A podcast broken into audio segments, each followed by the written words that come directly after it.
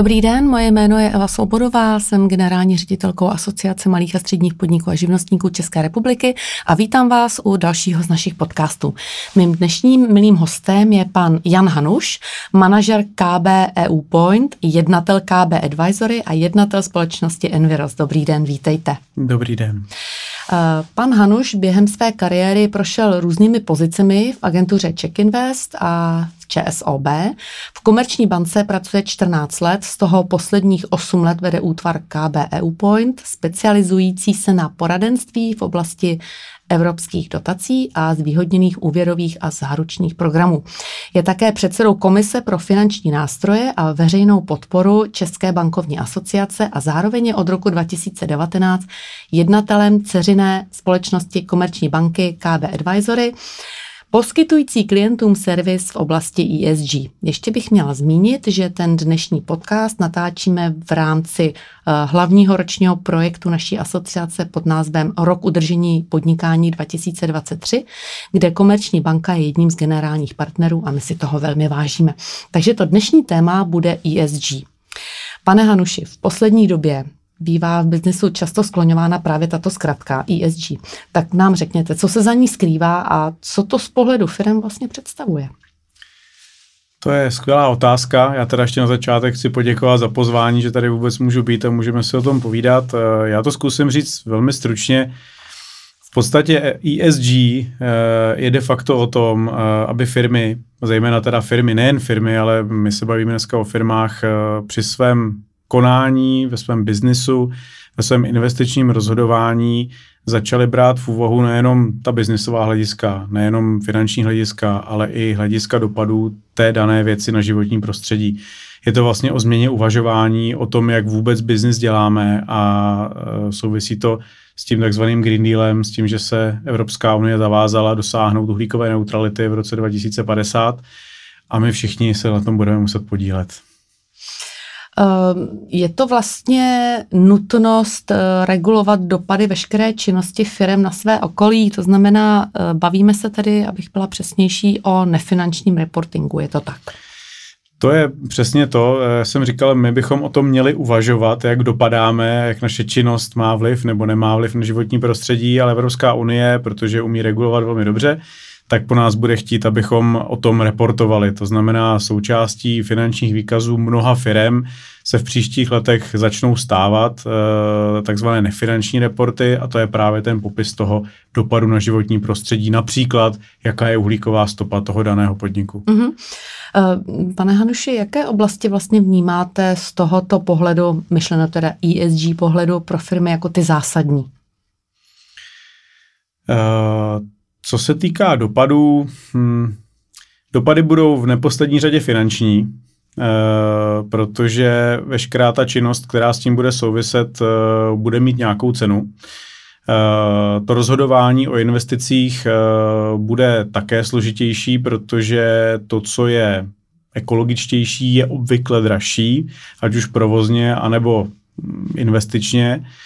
Uh, a to si myslím, že bude to nejsložitější, ale možná, že ještě složitější a dlouho, uh, déle bude trvat ta změna vůbec toho, z té změny uvažování o tom, jak vlastně ten biznis děláme. Uh, ten Green Deal a všechno, co s tím souvisí, je přišel hrozně rychle a přišel v situaci, kdy jsme měli za sebou covid, nebo kdy jsme procházeli covidem, eh, v momentě, kdy eh, je tady válka na Ukrajině a firmy se musí adaptovat na, na velmi rychle se měnící prostředí a do toho ještě je, je tady vlastně požadavek na tu regulaci a na to reportování a na tu změnu uvažování o tom, řekněme, ekologickém dopadu. A to si myslím, že, že je velice těžké a zejména pro malé a střední podniky to je velmi, velmi nelehká otázka. Mm-hmm. Já bych to možná jenom doplnila, že my samozřejmě v asociaci se této oblasti eh, informací eh, o ESG věnujeme právě v současnosti, protože ESG vlastně je povinnost pro velké společnosti, tedy myšleno nad 250 zaměstnanců od příštího roku, to znamená od ledna 2024 za report za rok 2023, jestli je to tak? U těch velkých společností na 250 zaměstnanců je to naštěstí ještě o něco později. Ono to stejně přijde. Eh, ta povinnost u těch velkých firm na 250 zaměstnanců eh, je od 1. 1. 25 podle mm-hmm. té nové směrnice CSRD. Takže je tam na to nějaký čas a netýká se to tedy těch v pravém slova smyslu malých nebo středních podniků. Eh, na druhou stranu i ty malé nebo střední podniky se touto formou regulace můžou setkat už dnes, protože uh, zejména třeba to měření, uh, měření, počítání uhlíkové stopy se správně říká, tak uh, dopadá i na ty malé firmy právě od těch jejich odběratelů.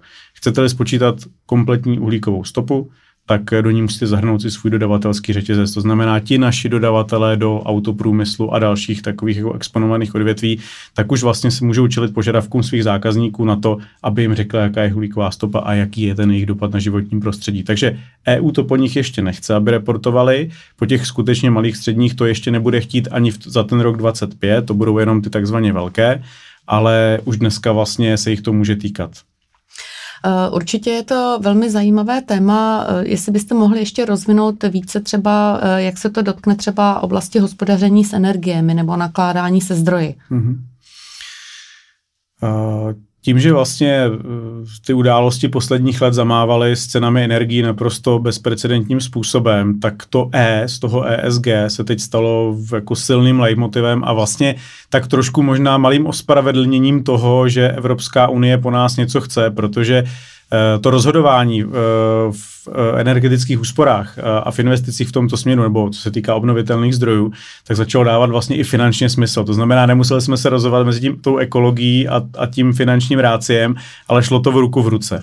Takže v tomhle to možná trošičku pomohlo a významná část firm, nesrovnatelně více než pár let zpátky, Eh, začala vlastně jejich energetickou bilanci řešit, začaly řešit energetickou bezpečnost, aby vůbec měli ten plyn, aby měli čím topit, aby, jo, aby ty jejich eh, technologie vůbec měly jako na čem běžet. Takže v poslední době jsme realizovali řadu projektů, ať už v obnovitelných energiích, ať už uh, ve výkonových službách, to jsou ty služby, které mají vyrovnávat ty výkyvy vlastně v, energi- v elektrické síti, řešili jsme úspory energie, tam ta návratnost často bývá delší, ale taky ne vždycky. A, a tohle všechno dohromady vlastně pomohlo tomu, aby ty firmy do toho ESG přes to E vstoupily aspoň trošku jako rozumně a řekněme tak, jak byli zvyklí uvažovat v tom finančním a biznisovém rozměru. Mm-hmm. Takže vy jste v podstatě naznačil uh, trochu odpověď na tu moji další otázku, která uh, směřovala k tomu, uh, jaké projekty vlastně aktuálně teď nejvíc firmy realizují. Vy jste to tak zmínil, ale jsou mezi vašimi klienty tedy už i ty třeba středně velké firmy, které chtějí mít trošku jakoby konkurenční náskok a věnují se tomu přesto, že tu povinnost ještě nemají. Třeba i proto, že se chtějí prokázat vůči těm, nejen těm třeba větším partnerům, kde jsou třeba v rámci nějakého subdodavatelského řetězce, ale víme také, že eh, na ESG se budou dívat banky. Mm-hmm. Pokud budou chtít podnikatele čerpat úvěry, tak je budou podle jejich eh, nefinančního reportingu vlastně hodnotit. Tak eh, vnímáte tam i zájem třeba od těch, kterých se to ještě teď netýká, ta povinnost? Jednoznačně ano. Spousta firm to uchopila jako příležitost, když už, tak aspoň v tom budeme nejlepší. Takže eh, spousta malých středních podniků to řeší. Buď ty, které jsou v těch dodatelských řetězcích, tam ten tlak je jednoznačný. Škoda Auto vlastně bude jednak požadovat, ale jednak i nabízet s těm svým zákazníkům, odběratelům i dodavatelům vlastně nějakou službu v tom, že jim pomůžou vlastně spočítat uhlíkovou stopu a nastavit nějaké reportingové procesy. Obdobným způsobem budou pravděpodobně postupovat třeba i ostatní automobilky, ale týká se to i jiných odvětví. Uh, tomhle směru uh,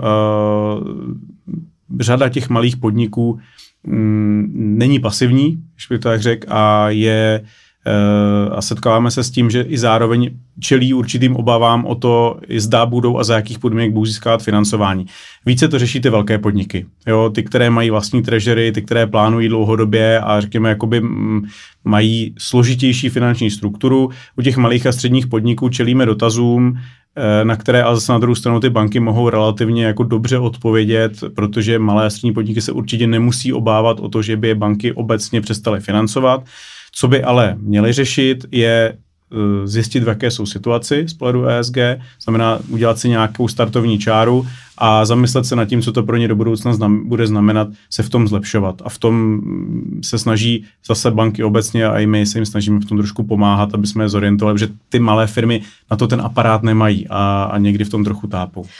Pravdou je, že i asociace se snaží svým členům v této oblasti pomoci, protože uh, jednak je chceme upozornit na to, co je čeká, a na druhou stranu uklidnit, aby nezačali panikařit, mm-hmm. protože určitě něco z toho, co se vlastně zařazuje pod ESG, už nyní dělají třeba intuitivně, akorát prostě na to nemají strategie a nemají to uspořádáno, takže spíš jenom si utřídit všechny ty informace a na tom začít stavět. Takže určitě v tomhle jim budeme společně nápomocní, ale teď právě další otázka je, jak může vlastně komerční banka svým firmním klientům pomoci právě eh, s realizací těch jejich projektů v těchto oblastech. Uh, já to vezmu maličkatou oklikou. Uh, ono to téma ESG je složité i pro banky. A i banky vlastně jsou pořád ještě ve fázi, kdy se vlastně snaží začlenit ten nový způsob uvažování a ty požadavky EU, které jsou na ně kladeny, tak do svých procesů. Jo? A to je, to je proces, který bude ještě nějakou dobu trvat ale zkušenosti z tohle procesu se zase nám daří a chceme je využívat právě v prospěch našich klientů, protože to, co bolelo nás, naše klienty už může bolet o něco méně, protože už jsme se trošku poučili v praxi. To je jedna věc, takže tyhle zkušenosti e, s našim klientům e, nabízíme a využíváme.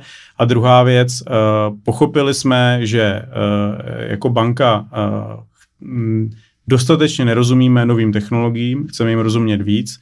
Je tady spousta zajímavých nových technologií, ať se to bude týkat vodíku, elektromobility, eh, těch výkonových třeba služeb, eh, které vyrovnávají tu síť, ale konec konců třeba i v té fotovoltaice se neustále přichází nové technologie a my je chceme financovat, chceme u toho být a chceme s tím pomoci.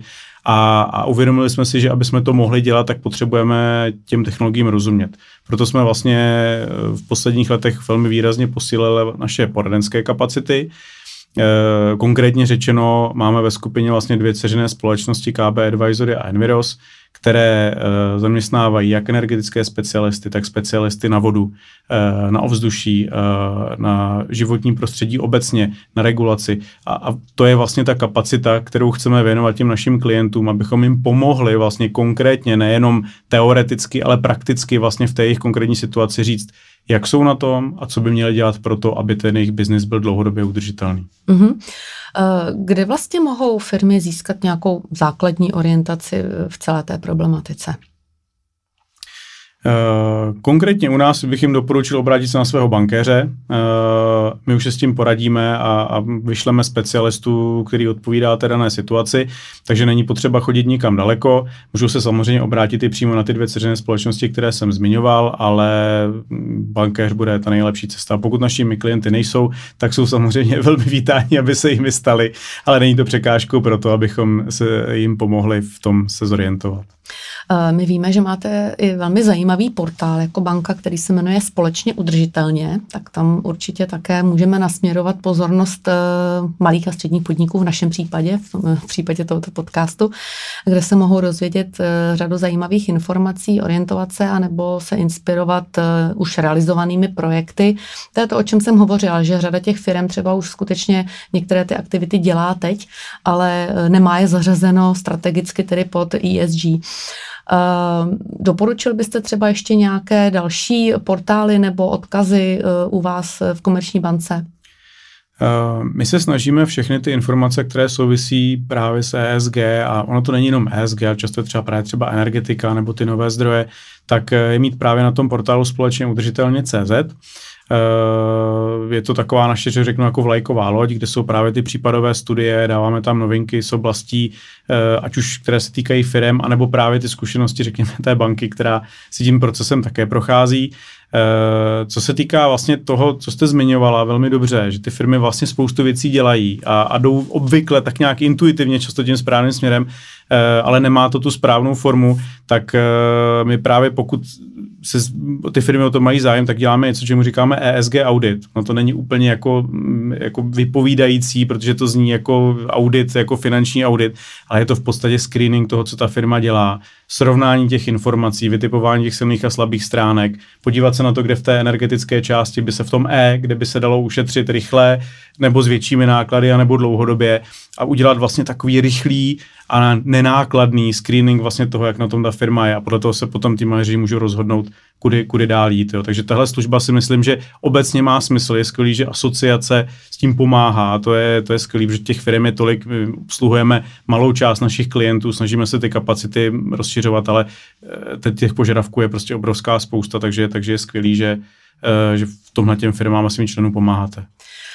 Um my jsme v podstatě vyčerpali to naše téma, které jsme měli pro dnešní podcast e, připravené, ale možná přece jenom, pane Hanuši, bych se vás na závěr zeptala, e, co byste popřál firmám v této nelehké době, protože musím zmínit, že tento podcast natáčíme v dubnu 2023, což není úplně lehká doba pro řadu firm, tak co byste jim popřál do těch dalších měsíců a případně let? Přát hodně štěstí, bude znít asi jako kliše, ale, ale je to pravda, zároveň jako přeju pevné nervy a nezbláznit se z toho, protože eh, jak se ukazuje v praxi, tak zvládli jsme covid, eh, přežili jsme ty, ty výkyvy spojené s válkou a co se týká ESG, tak to určitě taky zvládneme. Eh, já jenom připojím, připojím, že připraveným štěstí přeje a my společně jako asociace i s Komerční bankou budeme právě teď připravovat řadu osvětových informací a akcí k ESG, tak aby eh, malé firmy z toho nebyly zbytečně vyděšené a aby si uvědomili, že řadu z toho skutečně už nyní dělají a že je dobré možná tomu věnovat trochu pozornosti, protože vlastně ten konečný efekt je pro ně finanční a to si myslím, že je docela zásadní zpráva a na to slyší každý podnikatel. Takže já vám moc děkuji, pana Hnuši, že jste přišel, že jste nám věnoval čas a že jste nám uh, přiblížil trošku zákulisí komerční banky uh, v tématu ESG. Mým dnešním hostem byl pan Jan Hanuš, manažer KB EU Point, jednatel KB Advisory a jednatel společnosti Enviros. Ještě jednou díky, ať se vám daří, mějte se hezky, nashledanou. Děkuji za pozvání, nashledanou.